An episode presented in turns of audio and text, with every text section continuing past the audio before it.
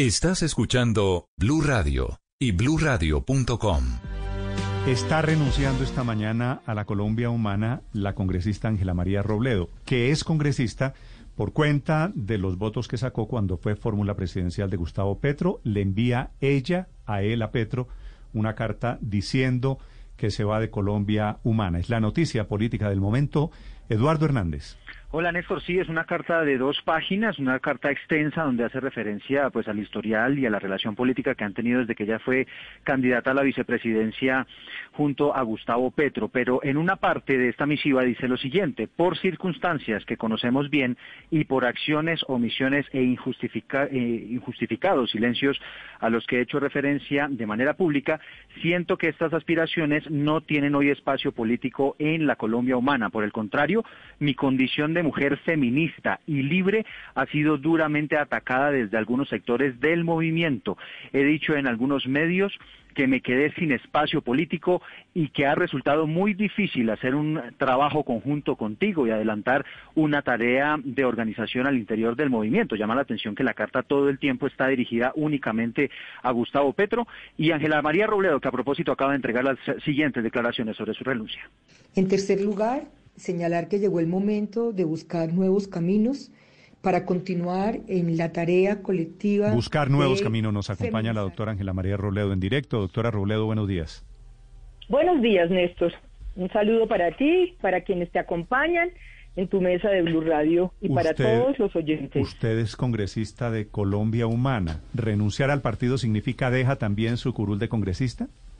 No, no, Néstor. Eh, yo soy eh, yo soy congresista de un movimiento político que sacó casi, que sacó 8 millones de votos, eh, pero precisamente en el litigio que tuve eh, de cuando anularon la credencial, quedó claramente establecido y fue uno de los argumentos que esgrimimos con los abogados, con Jorge Iván Palacio y Jefferson Dueñas, que ese curul, además de ser un derecho fundamental, era una curul con carácter eh, personal y eso es lo que ratifica el Consejo de Estado. Ahí estaba también lo de la doble militancia, que fue, digamos, el origen de todo eso que se, se demostró que no se podía aplicar en ese momento y que la curul está en la sentencia del Consejo de Estado en la sala segunda, la, su naturaleza es personal, esa curul.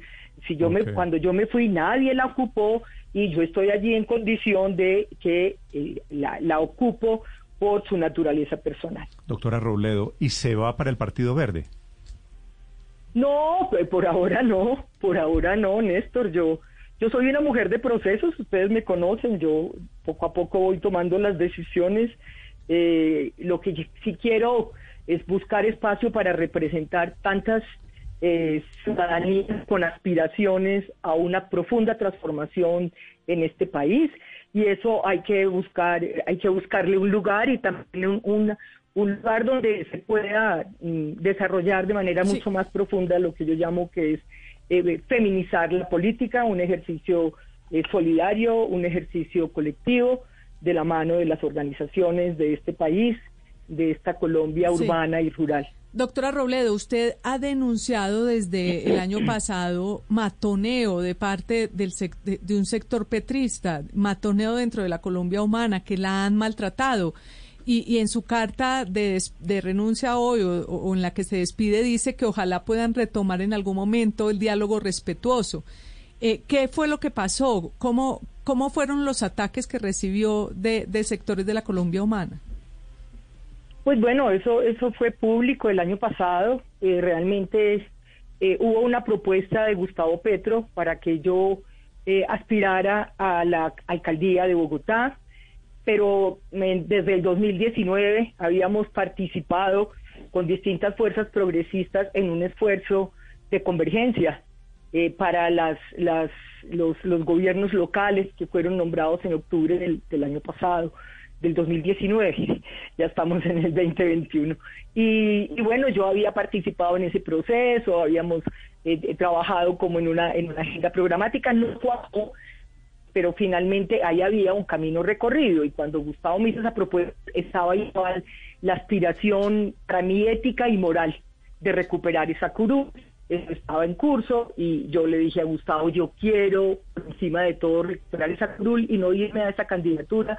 Claudia López había avanzado, Claudia López tenía un programa que en muchos de sus puntos a mí me parecían importantes y entonces por eso no lo acompañé y ahí se produjo un gran distanciamiento eh, con Gustavo, digamos que una, una, una fisura en, en una relación, eh, pues que de todas maneras a veces no es fácil, pero que se ha mantenido y bueno, eso, eso se fue profundizando, como dices, y sí, hubo un sector del petrismo que yo he calificado de tácticas de violencia política realmente y sabemos en, un, en este país lo que significan eh, las palabras, ¿no? En Colombia las palabras pueden llevar a, que a uno lo mate, ¿cierto? Entonces yo dije, no, si las mujeres decimos que no es tiempo de callar frente a la violencia, tengo que decirlo, y fue cuando señalé que, no estaba dispuesta a seguir, eh, digamos, recibiendo ese tipo de ataques. Doctora Robledo, esto lo que quiere decir es que usted adentro de la Colombia humana fue víctima de la bodega de Petro.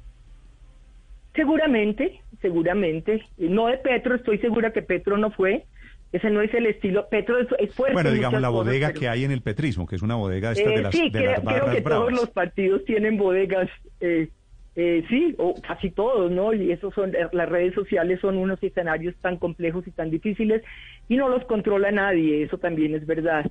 Pero sí hubo ahí una una y me parece que Gustavo se demoró mucho sacar eh, trinos diciendo que basta ya a esa violencia, sí, que, mi trabajo, mi tarea debía respetarse y pues eh, creo ahí se produjo una fisura, pero además de personal es también política. Yo creo que hay una agenda de las mujeres que hay que desarrollar con mucho más fuerza de las mujeres para el 99% de Colombia, que son los feminismos en el mundo entero. Estamos haciendo propuestas transformadoras incluyentes, sin dejar a nadie por fuera. Entonces, eh, eso es lo que hay que hacer y lo que hay que buscar ahora. Cuando usted dice en su carta de renuncia esta mañana, doctora Robledo, que se va por omisiones, comillas, e injustificados silencios, ¿a qué se refiere? A eso, mm, Néstor, a que me parece que esa, esos ataques se debieron haber frenado. Eh, el otro día a Gustavo le hacían una entrevista y Gustavo decía que pues que las redes son como unos baños públicos, que ahí pasa de todo, que y, es verdad, ¿no? Las redes son, tremendas, pero igual eh, los líderes eh, tienen la, la, la, obligación, diría yo, de, de poder orientar en un momento determinado esas redes. No haber hecho, no se hizo en su momento. Y entonces lo que a mí me mostró es que ahí había una, una fractura mucho más allá de lo de la alcaldía, de no haber aceptado la candidatura a la alcaldía, de que había algo mucho más hondo. Eh, yo supe de reuniones que empezaron a hacerse en Colombia Humana a las cuales no me invitaron en clave de convergencias más amplias y pues yo empecé a sentir que ahí no había espacio, ¿cierto? Y que la tarea política que he venido haciendo de tiempo atrás con tanta gente en un liderazgo colectivo, que es una de las cosas que me caracteriza, no, no tenía espacio allí. Y bueno, pues después de pensarlo, de hablar con mucha gente, he tomado esa decisión. Yo llegué por la puerta grande a Colombia Humana, me voy por la puerta grande a Colombia Humana y me voy ojalá a contribuir a una gran convergencia. Eso sí lo tengo claro y a seguir ayudando a, a unir, a tender puentes en medio de las diferencias, de los arandeos, porque esto es así, esto es difícil, pero pues vamos a seguir eh, buscando eh, una opción para el 2022, eso para mí es claro. Pero doctora Ángela María, lo que usted nos relata de parte de, esas omisiones, esos silencios, esa demora de, de Gustavo Petro en parar a las barras bravas de, de, las, de las redes sociales del petrismo, es muy parecido a lo que ocurrió con Donald Trump recientemente con el Capitolio, que se demoró en decir no sigan atacando. ¿Le parece que cabe la comparación? No, para nada. Donald Trump invitó a la, a la violencia y, a, las eh, porte de la llegada de estas, esas sí no son barras bravas, eso allá de esos movimientos blancos supremacistas eh, tremendos Sí, no, no, yo no comparo porque Gustavo nunca puso un trino eh, ni, hizo ninguna alusión a que había que eh, desconocer la tarea que yo había hecho. No, no, no, eso no. Por eso digo, yo a Gustavo, no, con Gustavo tengo gratitud, la verdad. Pues me invitó, yo era una congresista que venía de la academia, que había hecho una tarea destacada en el Congreso de la República eh, que tenía temas en los cuales nos encontrábamos y bueno, yo no yo, tengo gratitud con Gustavo, pero pienso que no es un asunto solo con Gustavo, ya mm. ya en, esta pandemia yo he ido fortaleciendo una agenda que necesita un lugar propio para ser enunciado, para ser discutido, para ser trabajado, y eso es lo que siento que hay que hacer. Doctora Robledo, le traslado la pregunta de un oyente. ¿Cómo interpreta usted desde adentro, digamos hasta hoy, el hecho de que usted se va del petrismo y llegan al petrismo otros congresistas, por ejemplo Armando Benedetti? Bueno, el, Armando, Armando, pues eh, eh, Armando creo que ha tenido en el Congreso de la República iniciativas de orden progresista, sí, eso es verdad, pero bueno, y hay una reconfiguración de fuerzas políticas eh, Néstor, ustedes, ustedes todo el tiempo lo monitorean y todo el tiempo lo expresan y lo analizan en Blue Radio y en los medios de comunicación y eso es explicable. Pero de todas maneras, por ejemplo, pues yo tuve una anécdota con Benedetti también muy fuerte, pues en pleno debate sobre el artículo de paridad, que ha sido una lucha eh, de muchas mujeres en el Congreso y de tantas organizaciones en el Código Electoral, eh, pues cuando yo estaba presentando la proposición que Angélica, Juanita y yo teníamos sobre paridad y alternancia, es decir, listras cremalleras, pues me gané un madrazo de marca mayor, ¿sí? Mm. Eh, se le quedó el micrófono abierto, entonces yo digo, bueno, pues eso es, eso es lo que nosotros llamamos micromachismo, que en esto de, de, lo que se ha documentado, violencias contra las mujeres va escalando. Entonces, pues e, e, eso me parece a mí que es tremendo, sí. es tremendo eh, de lo que pasó con Armando Benedetti. Ahora, yo no sé cómo ellos van a trabajar ese tema y cómo van a seguramente tener que cambiar muchas cosas eh, respecto a lo que significa incorporar a las mujeres pero, pero como es decir, digo, fundamental de la tarea política. La pregunta del oyente me parece interesante de los que se van del petrismo y los que llegan al petrismo, porque el petrismo de las elecciones del año entrante va a ser diferente al petrismo de las elecciones del, del último del último periodo, del 2018. Pero, pero Néstor, ojalá el asunto no sea el petrismo, de verdad, ojalá el asunto sea de una gran coalición eh, de fuerzas de izquierda que este país las necesita para que entren en contienda electoral, eh, más allá, digamos, de, sea, incluyendo a Gustavo Petro, pero en una tarea programática mucho más fuerte. Eh, ahora, seguramente, claro que sí, eso va a ser distinto, de hecho, sabemos que ahí ya hay coaliciones que se están tejiendo, sí, sabemos que que el polo democrático va a estar ahí. O sea, una persona como Iván Cepeda en esa coalición, para mí es una garantía de, de, un hombre sereno, de un hombre tranquilo, de un hombre que todo el tiempo propende por la unidad de las fuerzas progresistas, así como llega Benedetti en esa coalición que sé que se está tejiendo del lado de las fuerzas progresistas de izquierda, pues va a estar, va a estar el polo democrático, ¿sí? Con quien yo he trabajado también desde hace mucho tiempo. Entonces, pues sí, aquí hay, una reconfiguración que hay que ver cómo se mueve, ¿sí? Pero que yo también, eh, yo he oído muchas veces a Gustavo Petro decir, eh, yo no yo yo no creo en el petrismo, yo lo que creo es en una propuesta mucho más amplia. Bueno, eso es lo que hay que demostrar. A, propósito de eso, a propósito de eso, doctora Ángela María, dice usted en su carta que la propuesta programática de la Colombia Humana es urgente para el país. ¿Qué necesita para volver o esto ya definitivamente no tiene retorno?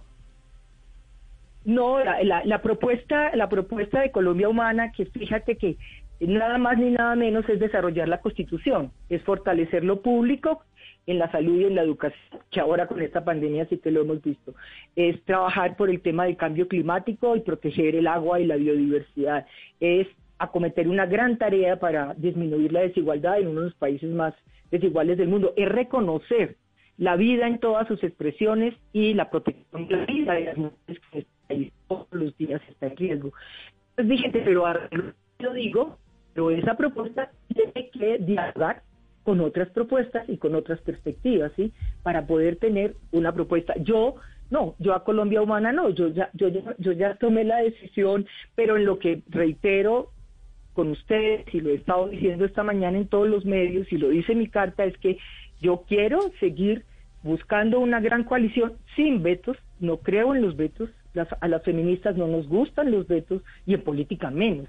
En política uno debe estar abierto al diálogo y a reconocer las diferencias y ojalá para el 2022 enfrentar este gobierno y estas prácticas de gobierno tan autoritarias y guerreristas como son las de Iván Duque. Es la congresista Ángela María Robledo esta mañana renunciando al movimiento Colombia Humana del senador Gustavo Petro. Doctora Robledo, gracias por acompañarnos y gracias por contarle a los oyentes su historia. Gracias, Néstor.